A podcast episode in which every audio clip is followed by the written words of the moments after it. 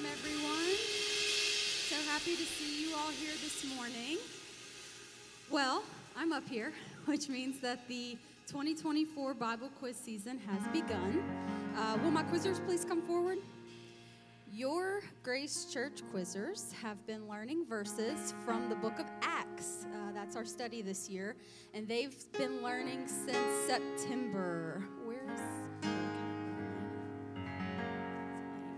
Um, they've been learning verses since September, and they've been practicing every Wednesday since about uh, end of October, early November. And finally, we were able to attend our first tournament of the year this past Saturday at the Denham Springs Church. Grace has two teams this year. We have an intermediate team made up of Noah and Joseph Watley and Huston Bunch, and we have an experienced team made up of Elena Bunch and Laney Taylor. Elena and Laney are in the experienced division due to their age, so this year they're going to be quizzing against some very experienced quizzers who have been doing this for some of them 10 plus years. Elena and Laney, for their first tournament of the year, quizzed against some really stiff competition right out of the gate. They lost to the first place team right out the chute, but they quizzed amazingly. They won one game and they almost won their third. They each were highest scorer and second highest scorer in a game, and Laney quizzed out in one of uh, her games. And that is quite the show for her first experience tournament ever. The intermediate team of Noah, Joseph, and Heston also quizzed really well. They played well as a team and they went undefeated, placing first in the intermediate division. Noah um, was the highest scorer of the tournament. He had an average of 137 points, which was almost double, over double what the second highest scorer had. So Noah had quite a day. Um, they all quizzed really well. It was an excellent start to the year for sure. Um, we're plugging along. Uh, we're continuing to learn verses. We're continuing to practice weekly. We're preparing for a very long year ahead. We'll have our next tournament in West Monroe at the end of January. It will be a large regional tournament. It's always well attended by teams who are looking to kick off their year with some stiff competition. So we're looking forward to it as well. I ask you guys to please be in prayer for our quizzers as they traverse the ups and downs of quizzing this year. It can be stressful at times, um, it can be hard to stay motivated at times, and it requires a lot of sustained and consistent focus that can oftentimes be really difficult to maintain. So uh, please keep us in your prayers this season as we progress. Um, I'm looking forward to bringing you guys more good news throughout the year. So thank you. Thank you, quizzers.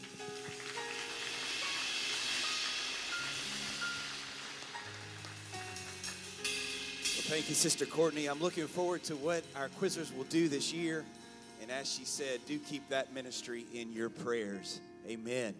Welcome, Grace Church. It is great to see all of you here today and uh, right here on campus and those joining on live stream and Facebook Live. Thank you for joining us. We're going to have a good time in the presence of God today.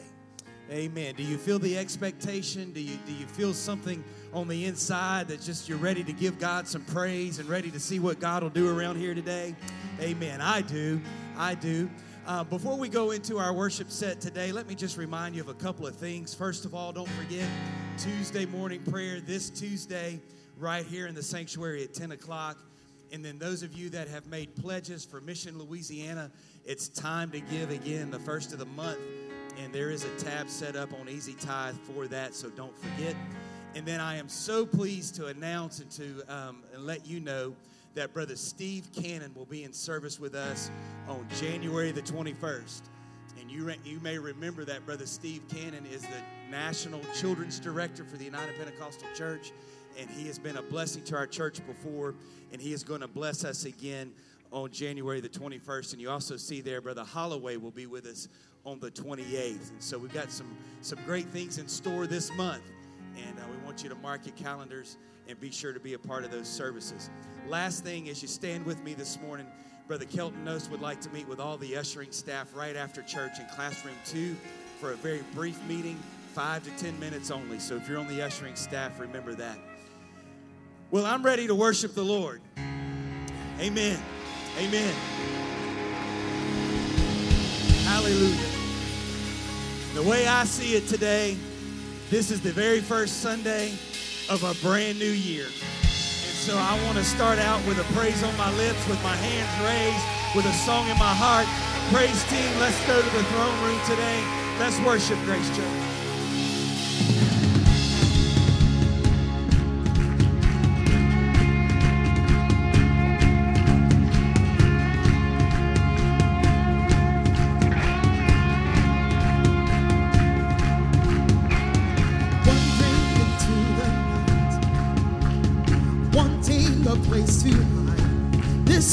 free soul.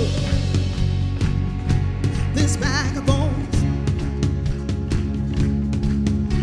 And I try with all my might, but I just can't win the fight. I'm slowly drifting.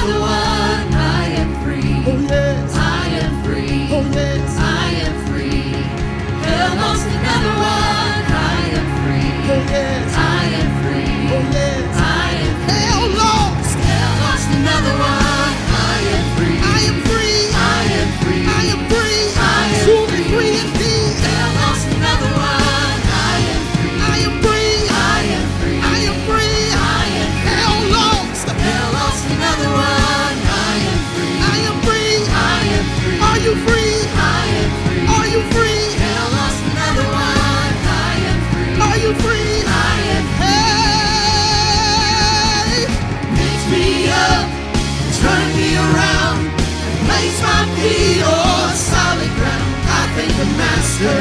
I thank the Savior because you healed my heart and changed my name. Forever free, I'm not the same. I thank the master. I thank the Savior. Oh.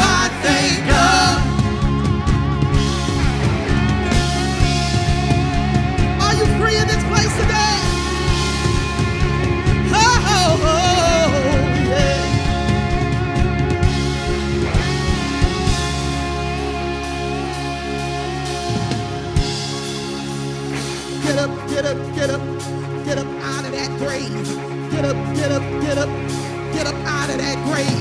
Get up, get up, get up, get up out of that grave. Get up, get up, get up, get up out of that grave. Get up, get up, get up, get up out of that grave. Get up.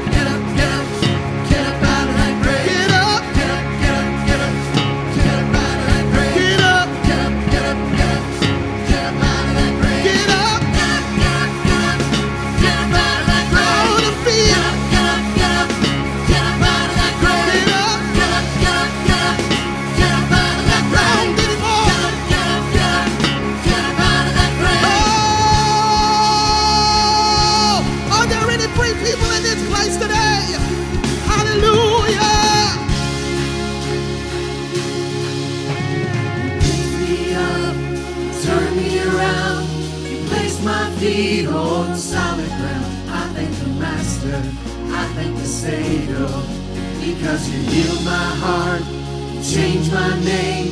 Forever free, I'm not the same. I thank the Master, I thank the Savior, I thank God.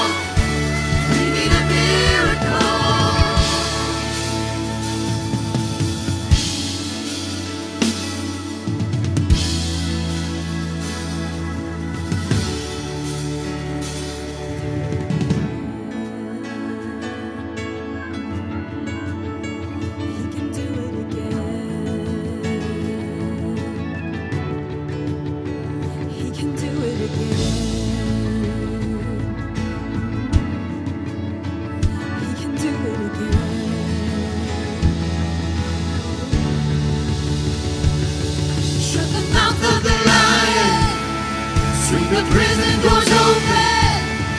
Raise a shout from the silence.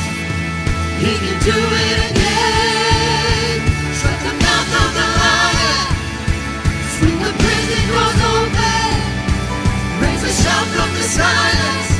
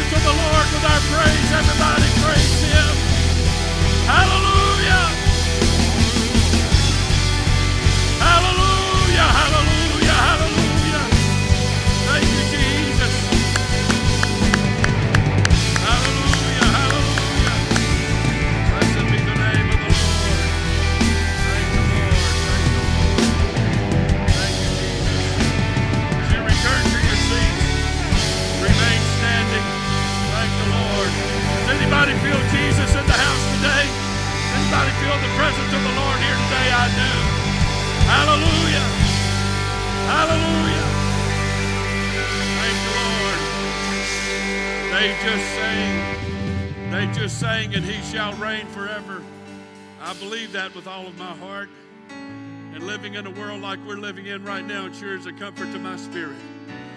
That we don't have to worry about a weak God and that tomorrow he may be done. We don't have to worry about any of that. I'm glad I know him today. I'm thankful he's a part of my life, and I'm glad he's here this morning. Amen. I'm glad Jesus is here today. And I'm glad you're here today. Grace Church, welcome. We're glad you're here.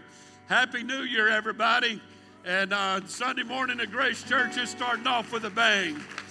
Praise the Lord. Thank the Lord. Uh, before we read our scripture text today, uh, welcome everybody. Again, those of you watching live stream, Facebook Live, welcome. We're so glad to have you uh, a part of us today as well.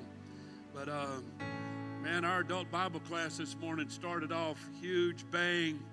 It was like 4th of July, New Year's Day over there this morning, in my opinion. Uh, had 55 next door. Had to get out some more chairs. I guess I was oh ye of little faith. I didn't set up enough chairs, so people kept coming in, so we had to get chairs out. That's a wonderful thing right there. Amen. And I'm so excited about it. Praise the Lord. And uh, I do know that the donuts and the uh, coffee played a big role in everybody showing up. You know I know you came for Bible study, but donuts is a priority. They are for me. I'm just going to go ahead and say it. I, am not. I'm not scared. Uh, I look forward to that Sunday morning donut. Thank you, Jason and Brandy, for uh, picking those up for us. Uh, Celeste prepared our coffee this morning. Uh, Brad Storns did a lot of work for me. Sister Landry did a lot of work. Everybody that contributed that, our media staff uh, helped, the sound staff helped tremendously. Thank everybody for helping make that happen this morning, and it was worth it. I had a good time with all of you old people. Now, not everybody was old, but there were a few. Uh, we're, we're in that bracket, so we'll go ahead and accept it, and is what it is. We, we're going to have a great time in that class. It's going to be a lot of fun. Um, so, thank everybody for helping out this morning. I've come today with a message burning on the inside of me. As a matter of fact, I'll read the same verse I read Wednesday night for our Bible study. Uh, I want to go down the vision path again this morning. And um, I will remind you that we will have communion uh, today, and that will be our altar service. I was very confident to do it this way because we just kind of had altar service just a few minutes ago uh, for a lot of us. And um, so we'll communion will be our altar service, I'll be calling on you. I believe the Spirit of the Lord will be calling on all of us to draw just a little bit closer, be a little more committed, put ourselves out there just a little bit more, and let's have Grace Church grow this year like it never has before. What do you say? Amen. Thank the Lord. Proverbs chapter 29, verse 18. Where there is no vision, people perish. Where there is no vision, the people perish. The title of my message today is a question, and I just simply want to ask you do you see what I see? There must be vision for every church, every home, every family, every individual, forethought, and plans for the future must be in place to stay close to God. You just can't show up once in a while and expect that to work. There needs to be plans, forethought, and plans for the future must be in place to stay close to God and keeping that relationship biblical and to keep it growing. So, again, I want to speak to you for a few minutes today, maybe a couple hours. Do you see what I see? Do you see what I see? Everybody say, Thank God for the word. Thank you for standing. God bless you, and you may be seated. this past Christmas holiday, and um, I will remind you that Christmas will be here again in a little like 11 months, and um, we can celebrate it all over again, and it'll be here before you know it. Just want to remind all of you of that. Um, but during the Christmas holidays, I, I heard that old song. Um, I don't know all the words. It's one of those songs. It's "Do you see what I see?" Da da da da da da da da da da. That's all the words I know. But that song asks three questions, and I actually wanted today to go over, address all three of those questions, and the clock wouldn't permit it. I'm just going to ask, "Do you see what I see?" The second question that song asks is, Do you hear what I hear? And the third question is, Do you know what I know? Maybe we'll cover those other two questions later. I will tell you tonight, today of an assurity that over the past latter months of last year, there has been a revival take place in Grace Church that I am so very thankful for. I'll remind you, we spent a number of Wednesday nights just preaching revival. Some of you may remember that. And uh, it was all an effort to direct us towards our purpose, to direct us toward the fact, the necessity that we must all have vision. I don't believe a relationship with God is just a day to day thing and see what tomorrow unfolds. I want to plan to the best of my ability to be where God wants me to be at any time of my life He needs me. I want to be at that place. I don't want God to have to wait on me for a year for His purpose and will to be done in my life. If God wants me to do something, I want to be available now. And that's what vision is about it's planning a path from between here and where God, you believe God wants you to be, but anywhere along that line, God knows your availability, He knows your willingness, and He can do so much more in our lives for us as individuals, for our families, and for our church. If we work consistently, not occasionally, but consistently every day to stay close to God that is controlling our attitude, that is controlling our feelings, and that is staying in continual remembrance of what God wants to do in our life. And I believe God is doing that and showing that in Grace Church. I was so encouraged. I didn't ask for permission to do this. My sister Claudine is sitting in the back. I love her dearly. Uh, she texted me this week and said, uh, was texted me and one of my brothers texted me that said she just celebrated her having the baptism of the Holy Ghost for 70 years. And I think that is absolutely phenomenal. When she said it, a million things began to run through my mind. Uh, she's been a part of Grace Church. She was in Baker. She is here uh, for a number of years. And, and, through the years, she and I have been very, very close, uh, especially when our kids were smaller and so on.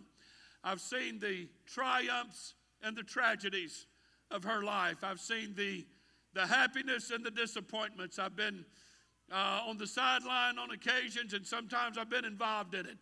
But I have so much respect and appreciation for her and her relationship with God. She went a number of years where she read her Bible through every year. Um, I am so, it inspires me so much, it encouraged me so much when I read that, that if she can do that, then I can do that. If she can do that, you can do that. But I can promise you, uh, she has not gotten to this point, to this milestone in her life, without some planning, without some praying, without some consistency. She's had to guard her attitude, she's had to control her feelings, and God has led her every step of the way.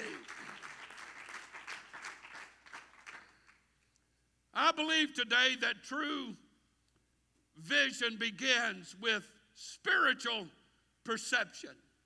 Some people struggle with that, but I can assure you it's not maybe as hard and as complicated as it may sound or even to do. In saying that, I am aware that there are some people that seemingly have no perception at all, spiritual or otherwise. Um, I go through these moments from time to time with, with people. For example, if you're out in the yard looking for something, somebody will walk up and say, Have you lost something? Or are you out here looking for something? It's real hard for me not to answer sarcastically. And it seems like any answer I say is going to be sarcastic. The reason I say that is because to me, it's very obvious when you're outside doing this out in the yard that you're looking for something. I'm not measuring the height of the grass. I'm not doing some inventory to make sure there's a certain number of blades of grass in that particular spot. Yes, I've lost. So there's no perception there. And you know what I mean. I'm here to find a fire ant colony and I want to count them. That's why I'm out here. So, no perception. All of you have been through this before with people, no doubt. Why do people who see you trying to get your car unstuck out of the mud will walk up and say, Are you stuck? You just say, No, my car died and I'm just trying to bury it. We could go on and on with that point. It's imperative that people need to see, they need to understand, they need to be able to grasp what's going on around them. And that certainly applies spiritually. Grace Church, we must have spiritual perception. Let me introduce you to the idea that if you do have some measure of spiritual perception, it will help you to see things domestically and culturally. The Bible said in Jeremiah chapter 1, verse 11 and 12, Moreover, the word of the Lord came unto me, saying, Jeremiah, what seest thou? What do you see?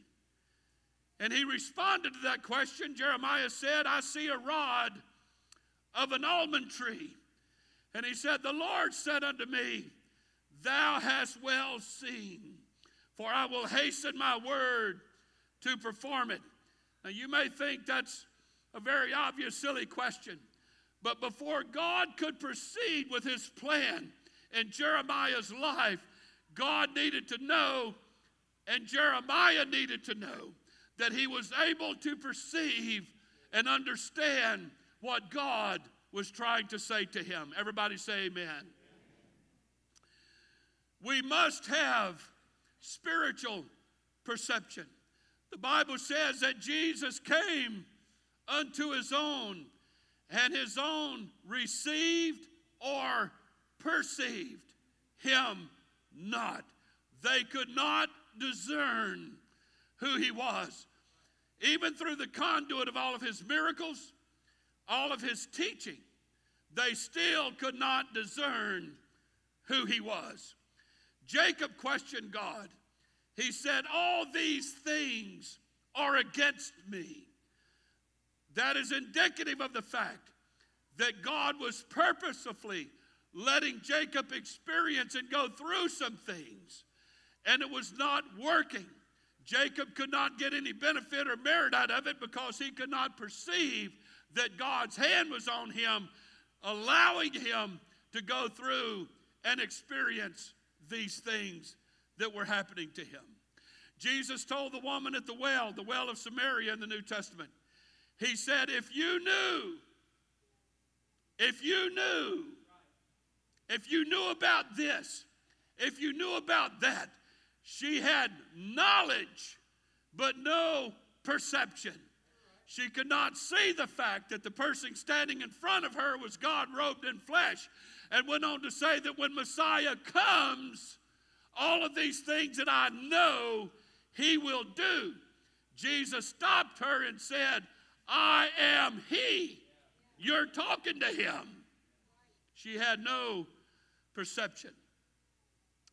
And it is sometimes manifest even in the church, even in Grace Church, that perception, the lack of it, is when people do not know and do not understand the difference between rebellion against God's will and yielding to God's will. People have a hard time understanding the difference between joy and unhappiness. They have the difference, they struggle to know the difference between victory and defeat. Perception is to know the difference. Perception is to have an understanding of what's going on in your life, in your family. And it has the ability to understand what even may happen tomorrow. And this is why vision or perception and understanding is so important. I've talked to people over the past year many, many times that they, God had them on a path, God had them on a track, and they could not discern the hand of God in their life because the time they were experiencing was so negative. Remember, remember, remember. And the most prolific psalm that everybody knows in Psalm 23, David said very candidly that, Yea, though he leads me through the valley of the shadow of death, that's part of life. He will be with me. David understood that. So, not even death in his family could dissuade him from following God, it could not deter him from keeping his vision in focus. Vision is necessary to understand the difference between fruitful life and barren life. Sarah was barren all of her productive years she was bearing. She didn't understand God's plan. God made her productive to have Isaac when she knew she wasn't able to be productive. God does that with us. He makes us into what He wants to be when the time has already expired in our mind that this can even happen. Y'all with me? Y'all see what I see? God can do amazing things in people's lives. People think a divorce is the end of their usefulness for God. They think some main transgression, some horrible transgression is the end because now everybody knows that about me. What's the most important is that God knows all that about you. And when He forgives you, you're right back in a good place to be used of God again. Whether men like it or not, it doesn't matter. In God's economy, that's a child of God, and I'm going to use them again. Ask David, ask Moses, ask Jonah, and the list goes on. Amen. So here comes the part of this where that I'm addressing today is lack of vision. Many years ago, a young man went to work at a hardware store and he found all sorts of junk that took up space and it wouldn't sell. It, it didn't this, these, these items didn't sell very well. And the clerk asked the owner to allow him to put it out on one table out in the front where everybody walks in and put a sticker on every one of those items that you could buy them for 10 cents. He did so and had a successful sale. Later, he did the same thing and had another successful sale. And the clerk approached the owner and suggested that they open up a store that would specialize in items that cost only a nickel or a dime. The owner thought it was a bad idea and refused. The clerk ultimately went into business for himself and became a very successful man with that idea. His name was F.W. Woolworth. His old employer later said, I have calculated that every word I used to turn young Woolworth down cost me $1 million. I want to say to us today when God puts a thought, a word, an idea, an impression in your heart, no matter what it is, no matter how outlandish you think it is, I want to applaud our P7 Bible students here today that are teaching Bible studies at their school. There's three of them. I can't imagine the courage and the audacity that it has taken for them to want to do that and be able to do that. But I applaud them for their courage. I applaud them for their courage. I applaud them for their courage. And one of these days, you're going to hear about some students repenting and being baptized and filled with the baptism of the Holy Ghost because they responded affirmatively to a burden that God put on them. Vision is seeing the unseen. I smile when Laney and I, I, I totally agree with what she did. I totally understand it. I was guilty myself this morning and, and said so when she was preparing for her first P7 class. If I don't have all the numbers right, it doesn't matter, you'll get the idea.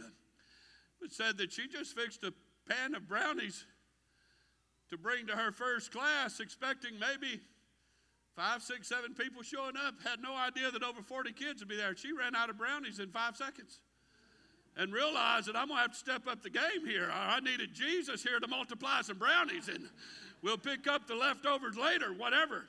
But this is what I'm talking about because I believe there's an immeasurable opportunity for Grace Church to walk into right now. If anybody can see what I see, when you have a high octane, lot of energy youth group, they can take down devils, they can crash down walls, they can pray through things. There is a power, there is an ability, there is a courage with them. They're like David and the giant. They're not afraid to face the giant in front of them, and they will go out there with all of their might. And yes, God will give them the victory. Does anybody see what I see? Hallelujah. Vision is seeing the unseen.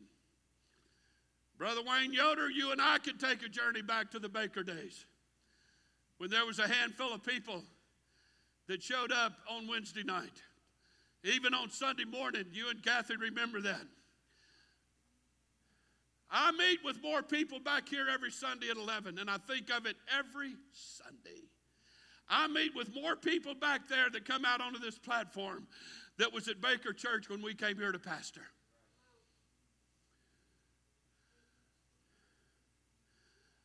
We celebrate 55 in our adult class this morning. There was a time when I'd have been happy to have 55 in our, in our whole entire church service. I refuse. Brother Chuck, you were there. Melanie and Boo, you were there. There were others that was there. Cassie Crochet was there in those days of small things but Pastor Murphy on the inside of him, and I preached it. I remember the message I preached to the people in the balcony. They were people that hadn't even been born again yet. They've not even walked in the door yet. And I went on ahead and preached to them as though they were there. I believe the Bible instructs us to preach and teach and believe in things that don't exist as though they do. And I'm preaching that to Grace Church. We're not done yet.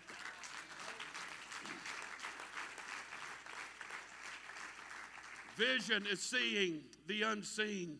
Some of you may remember not long after we bought the building, I asked Brother Nathan Henson to build me just the simple number 300. It was about that tall, 300, about that tall, about that long.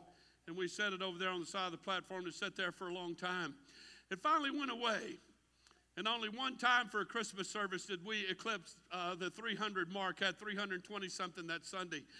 And it was very cozy in this sanctuary. We had the air running down well real low to keep it kind of cool and comfortable. And people were sitting next to people they didn't ordinarily sit next to. As a matter of fact, they didn't sit next to anybody. They kept that empty chair between them and the people on the same row. We need an empty chair. We need our space. I mean, we, we need space without you in it, kind of thing. But that Sunday, you really didn't have any choice. But to have people sitting by you, we had 350 chairs out. That meant there were only 20 something empty chairs. And uh, but we we crossed the 300, and it gave me a vision of that.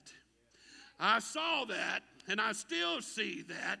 And I long for the day when some of you folks will have to start getting here early, as Mike Frazier said one time in Baker, when you're going to have to arrive early to get a seat. I've not forgotten that. I've not abandoned that vision. COVID set us back, but we're on track again. Let me tell you, it's not an unseen vision in my mind. I see it. I see it. I see it here today.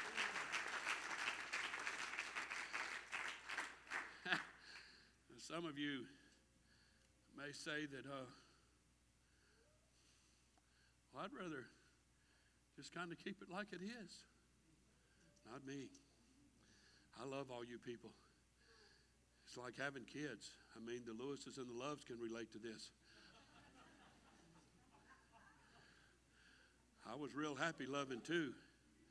But after I've met the Loves, and I love them dearly, and after watching the Lewis family grow and hear them say, This is it, and it's growing again, and this is it, we're done, and it grows again. And had lunch with Chris, and he said, Pastor, this is it. The fourth one, we're, we're done, we're done. And lo and behold, here comes number five. But I have lived, I'll be very honest, and I've told, told these folks that, that looking back in retrospect, I kind of regretted. Sister Murphy and I both have regretted not having one or two more of our own because I just think it's a wonderful thing to have kids that you can just love and love and love. And that's how I feel as a pastor. I love you people dearly, but I want more people in here to love. I don't want to be just a one or two person church or a three person church fill the building up with people, and it's more people we can love. It's more people we can fellowship with. Does anybody see what I see? Does anybody see what I see? What's wrong with Grace Church breaking 300 and 350 and 400 and 500 and 600? Can we do it? Can we do it? Can we do it? Can we do it? Yes, we can. Everybody clap your hands to the Lord this morning.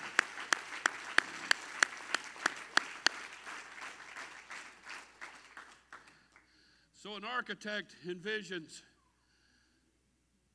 an architect envisions a building before plans are drawn and construction begins. A farmer, Brother Tommy, envisions a crop before the ground is ever broken and before seed is ever planted. A general of an army envisions a battle and anticipates a victory. First, it all begins with vision. In the book of Acts, the greatest revival, in my opinion, that's ever happened on this planet began with a very, a very clear vision given by God to one of his apostles. And the apostle had the audacity to argue with the vision. And it was not until God got that straight with his apostle that that vision was able to take place. And it's when Simon Peter had the vision of a sheep being let down out of heaven filled with unclean animals. And God told him to get up and eat. And He bowed up and said, Hey, God, I don't eat that which is unclean. And God said, Don't call unclean what I have cleansed. And he found Cornelius knocking on his gate, a Gentile man. And for the first time, the baptism of the Holy Ghost fell on Cornelius and the people that was with him. And it sent out a revival around this planet that hasn't stopped until this day. We've got to have a vision and we've got to have the right vision. It has to come from God, and it is necessity that we agree with that vision. Woo! Feel like David, I could run through a troop and leap over a wall. For the child of God, there is inspiration and encouragement for the battle of life when he sees the Lord. So disheartened here today, discouraged saint of God here today, look to Jesus. The vision he has for your life and our church is still in place no matter what you're going through right now. God's vision for Jonah did not stop when Jonah was, had been swallowed by a great fish and was in the belly of that fish for three days and three nights and stunk and looked horrible. God's vision and purpose for him did not stop. Be not weary in well doing, for in due season you'll reap if you faint not. We need a vision of perishing souls. Brother Jason talked about this last Sunday. Jesus urged his disciples to get a vision of a lost world. He said, Say not ye that there are yet four months and then cometh the harvest. Behold, I say unto you, he said, lift up your eyes and look on the field. Jesus was asking them, Do you see what I see? He later on told them, in regards to reaching 12 men, reaching a lost world, he said, All power is given unto me in heaven and in earth. And if I equip you for this task, you will be able to accomplish it. As we read in Acts, the burden did not grip the church in Jerusalem. They did not hasten to obey that command of Jesus until dire persecution came. And even then, they stayed very local. But it was at the church at Antioch that began the greatest missionary program with Barnabas and Paul. After fasting and prayer, the Spirit of God said, Separate unto me Barnabas and Paul. Some might have thought them foolish, but they had a vision of lost souls. And I believe that some of their our trials and hardships is God's way of trying to wake us up and have us realize that while we're caught up in all the intricate details of our life and what's good and what's bad, God is saying, pick up your head, lift up your head. Get your eyes off of your stuff and look at what I want you to see. And if you'll do that, I'll take care of all your stuff. Y'all, y'all, y'all just didn't hear what I say. We're like Martha. We're so encumbered about with all the little things about our life. Our life, our life this, our life this. People call and all they talk about is my life, my life, my life. What's broke, what's good, what's bad, what's ugly.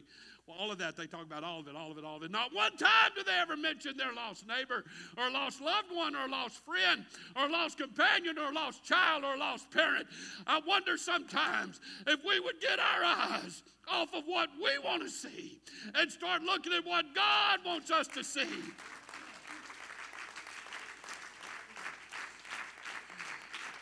Come on now. Come on now.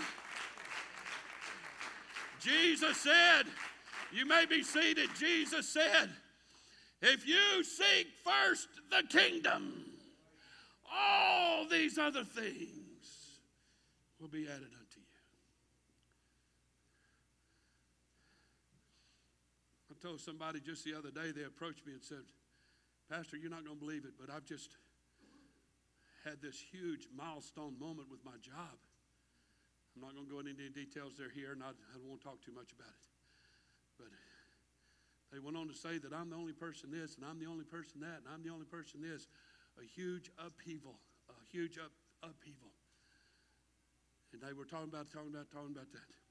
This person just a few months ago started paying their tithes consistently.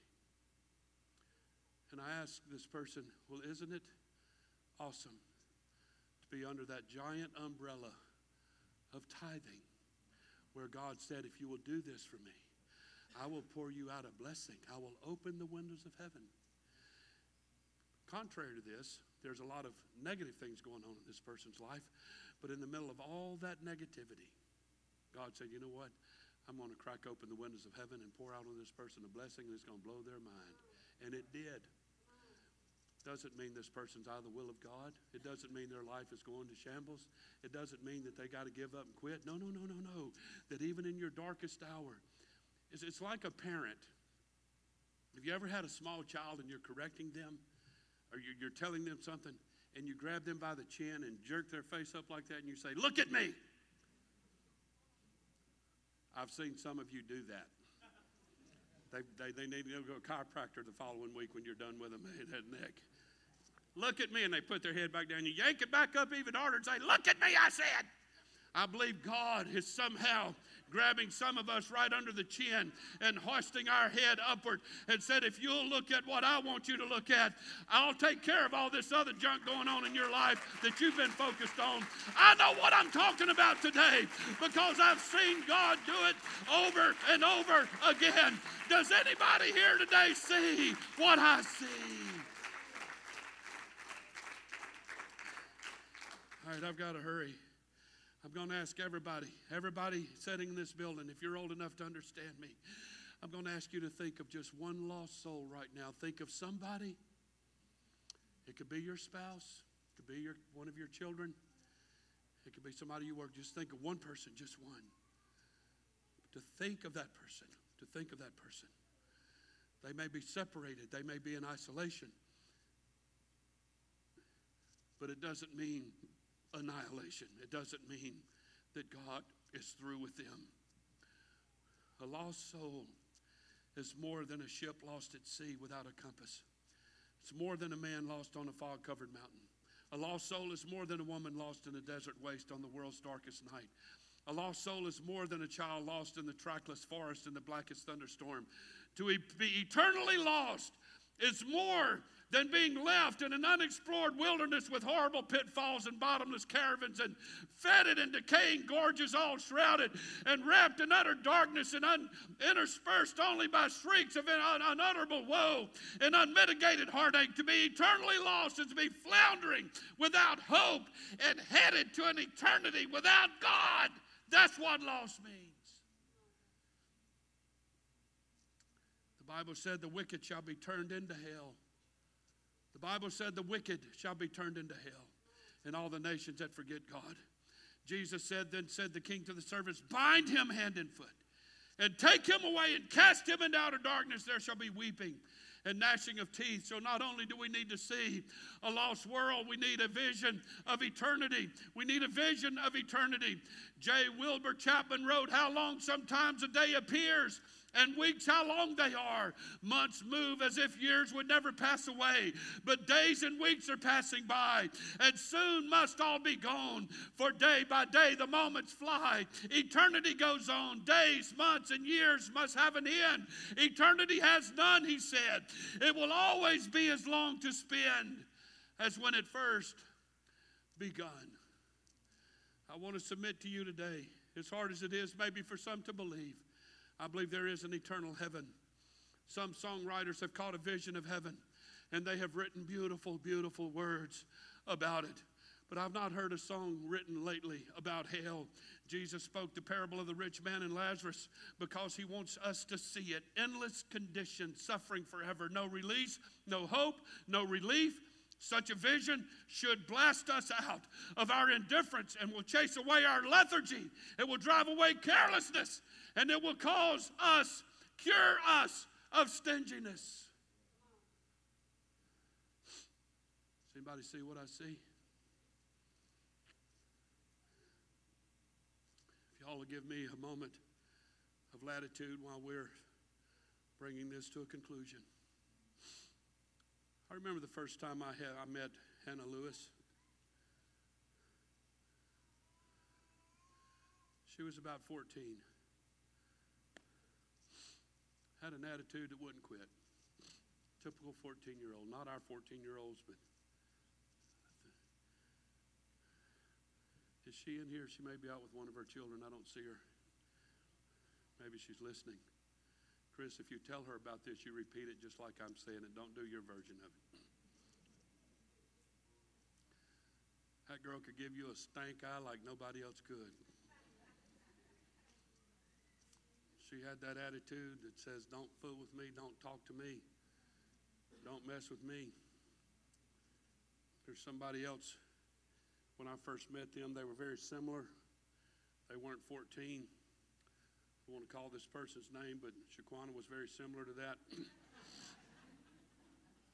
she was. She knows, she remembers. I love Shaquana. But I made Hannah Lewis into a literal spiritual project, something I wanted to win at. Casey jumped on board Even Chris jumped on board, Sister Murphy jumped on board, Brother Merrill jumped on board. You want to hear something strange? Merrill and I took Hannah to a Mexican restaurant in Denham Springs, just the three of us. You talk about weird. Sitting there at a table, two grown men with this 14, 15 year old trying to draw her closer to Jesus. But I remember that youth camp she went to when she was a young teenager, maybe not much older than that, 14, 15 years old that following year. And when God filled her with the baptism of the Holy Ghost that night, and all the fellowship after church, she couldn't speak English. I'll never forget it. Never forget it. She went to call her mama to tell Melanie that she had received the Holy Ghost. I'm going to be very respectful here, but Melanie answers the phone. Hello?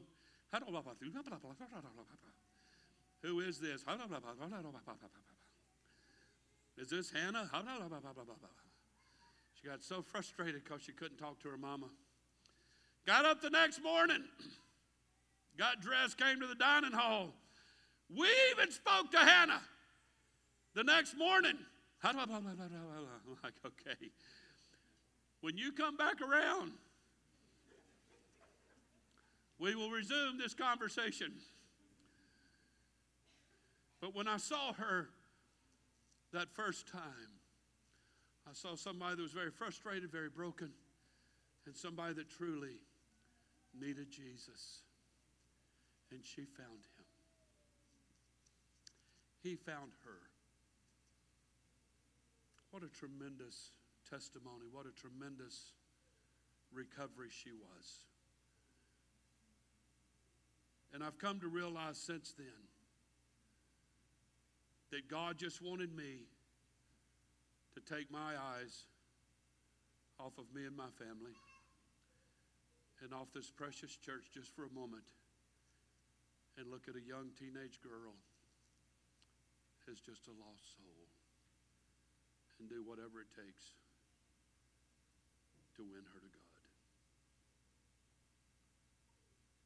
Shaquana had similar feelings when I met you the first time. And there's nothing like it, and some of you have experienced this, where you got more junk going on in your life than you can even keep track of, and you meet somebody. You meet somebody. It happened to me a few weeks ago at Wingstop with a lady named Tony. Now another church family has connected with her, and they're going to join in with me to help get her here uh, on a Sunday or Wednesday, whatever it takes. But when I saw her and she communicated with me, I laid all of my stuff aside. You ain't going to believe this. It's going to be hard to believe. But there for a minute, I, I even forgot I was at Wingstop waiting on an order of wings to come out. Now, for that to happen, that's huge. For God to get my mind off of some amazing wings with that spicy Korean sauce and them French fries and that ranch dip. When God gets my mind off of that, He's got me in a good place where He can talk to me. Amen. But I wonder what would happen. Had a conversation with somebody last night. We were at a restaurant, and I said, What would happen? I told him that story, and I said, You look at all these people and we agreed that a lot of those people there, if you walked up and said Jesus to them, they wouldn't hear you. But that's not going to stop me from trying.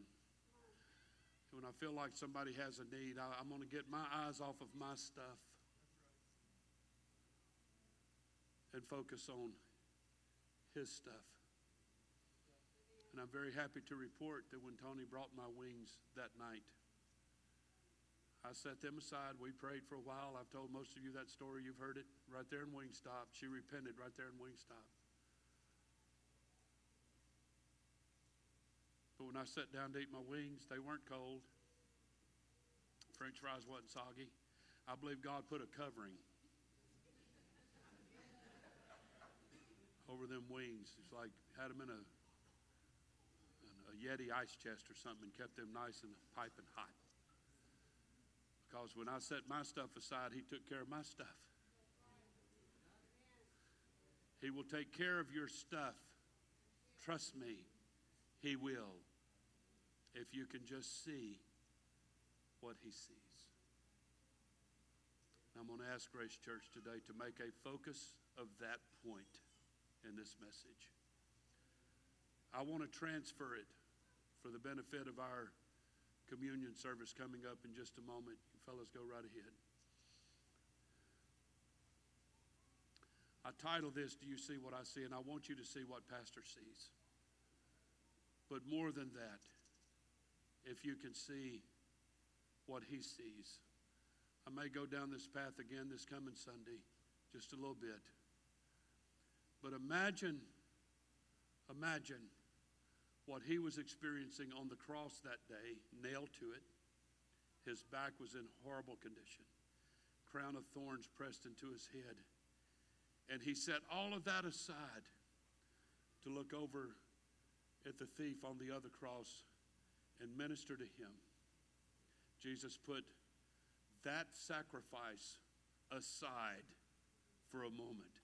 All the pain, all the rejection, his physical feelings, his emotional feelings, his mentality, he put all of that aside and looked at that man and said, This day you'll be with me in paradise. It didn't stop there. He looked out over that crowd of people and all of that pain and all that suffering. He took his mind off of what he was going through and said, had a prayer meeting. Father, forgive them, for they know not what they do. Does anybody see that? Does anybody see that?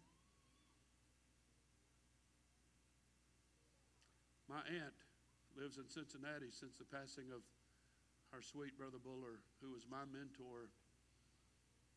They moved her to an assisted living place. And she's already teaching a Bible study and has a man that's worth a whole lot of money sitting on one of her Bible study classes and pulled her aside later and said, I've never heard this before. Can you tell me more about it? She took her mind off of her grief, off of her suffering, losing her husband, losing her church as far as pastor's wife, and all of that. She set all of that aside to minister to that man and watched his tears stream down his face, saying, Tell me more, tell me more. There's people here today that I want to applaud as you stand with me this morning. I look back there at James and Sarah, and I know a lot, I know some about health issues. I know some about other things that's going on in their life. And they'll walk up and in the course of conversation, they'll say, Yeah, while we was taking so and so to the doctor the other day, they don't have to do that. But they put all their stuff aside. And there were times in their life when they thought they were literally on the verge of bankruptcy, especially after the flood. They didn't give up serving Jesus. They kept their eyes on Him.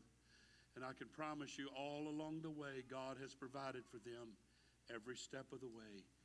Can you see what He sees long enough to get your eyes off of your stuff and look at the needs in someone else's life and be a literal ambassador for Jesus?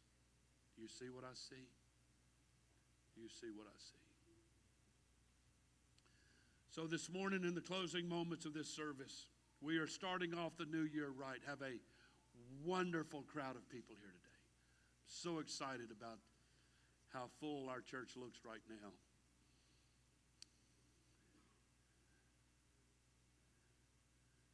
We're off to such a great start. But I wonder if there was about 20, 25 people here today that would determine before this year's out, I'm going to win somebody. I'm going to bring somebody to church with you, and I'm going to win them, not just as guests, but I'm going to see it through. I'm going to help them repent, get them baptized. I can pray them through the Holy Ghost, and they're going to be here at Grace Church with me. You know what that would do to the kingdom of God in this area if that happened? 25 people. It's not very many people. What if 50 did it? We have the people here that can do that. So I'm going to ask you today, as we begin our communion service, if you'll be willing to step outside of yourself, to look beyond what's going on in your immediate needs of your life, and say, God, if you will show me somebody, if you'll let me discern, you'll let me perceive I'll go after them. I'll do my part. I'll do whatever it takes. So today, as we're going to pray in a moment that you come forward to receive the communion element, I'm going to ask you to go back to your seat and hold it. This is what we do, but today we're even going to do that a little bit different. But before you come, we want to pray. Everybody pray with me right now, if you would. Father, today we ask you to intervene, to make your presence manifest here right now. I want to see the hand of God manifest in this service right now. I want to see people's lives touched. I want to see people pray through the Holy Ghost. I want to see them baptized. I want to, them to see a manifest hand of God in their life, something they can see.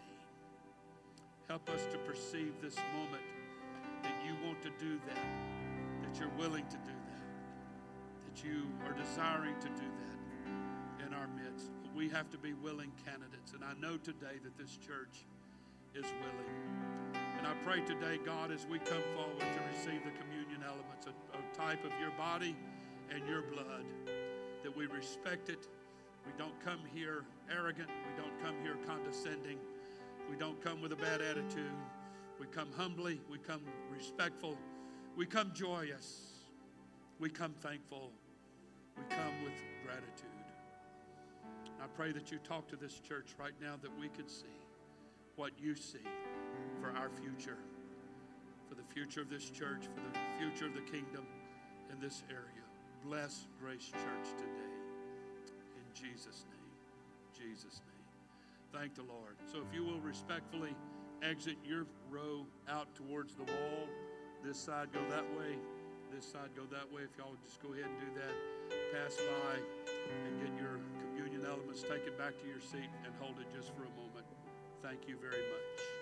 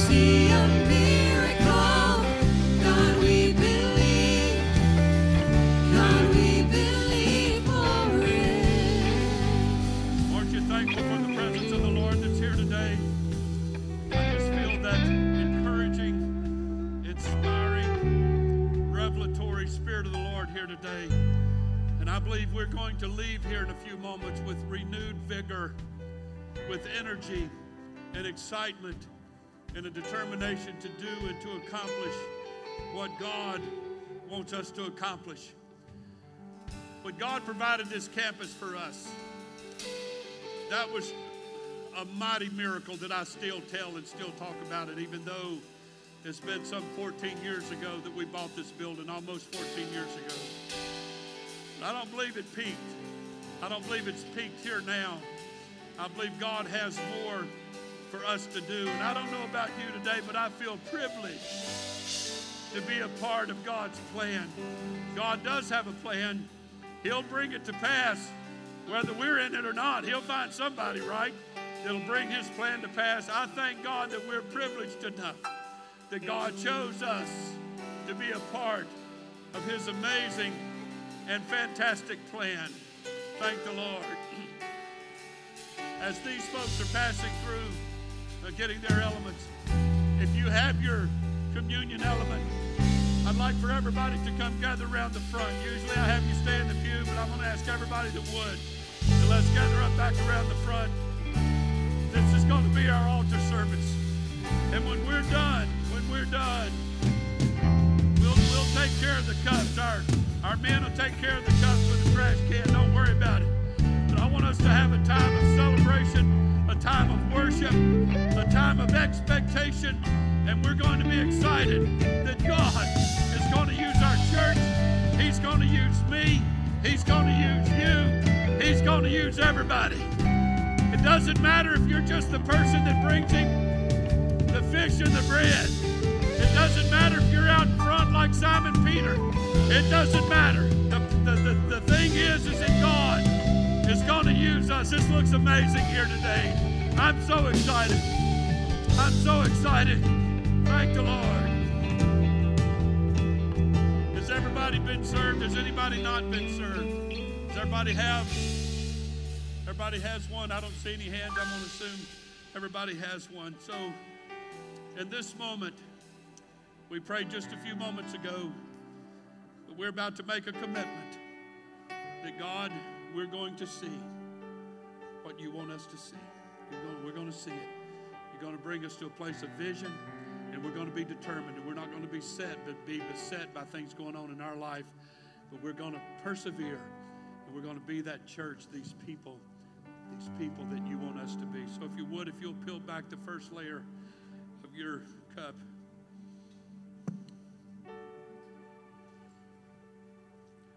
You may want to peel the bottom, the skinny one, the little one first. That's where the bread is on the bottom. If you've opened the top where the fruit of the, the grape juice is, just hold it very carefully. You won't spill it. Is everybody good? Is everybody ready? You have your your wafer.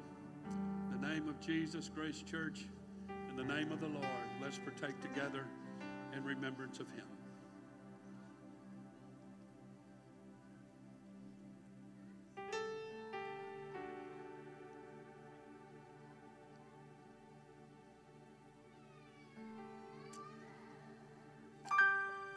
Assure you folks this morning that I'm feeling an energy in my body right now, in my spirit. It's like God wants to perform an act of healing all across this building today physical, emotional, financial, domestic, whatever it is. Let's let the Lord have his way today as we partake of the fruit of the vine together in Jesus' name.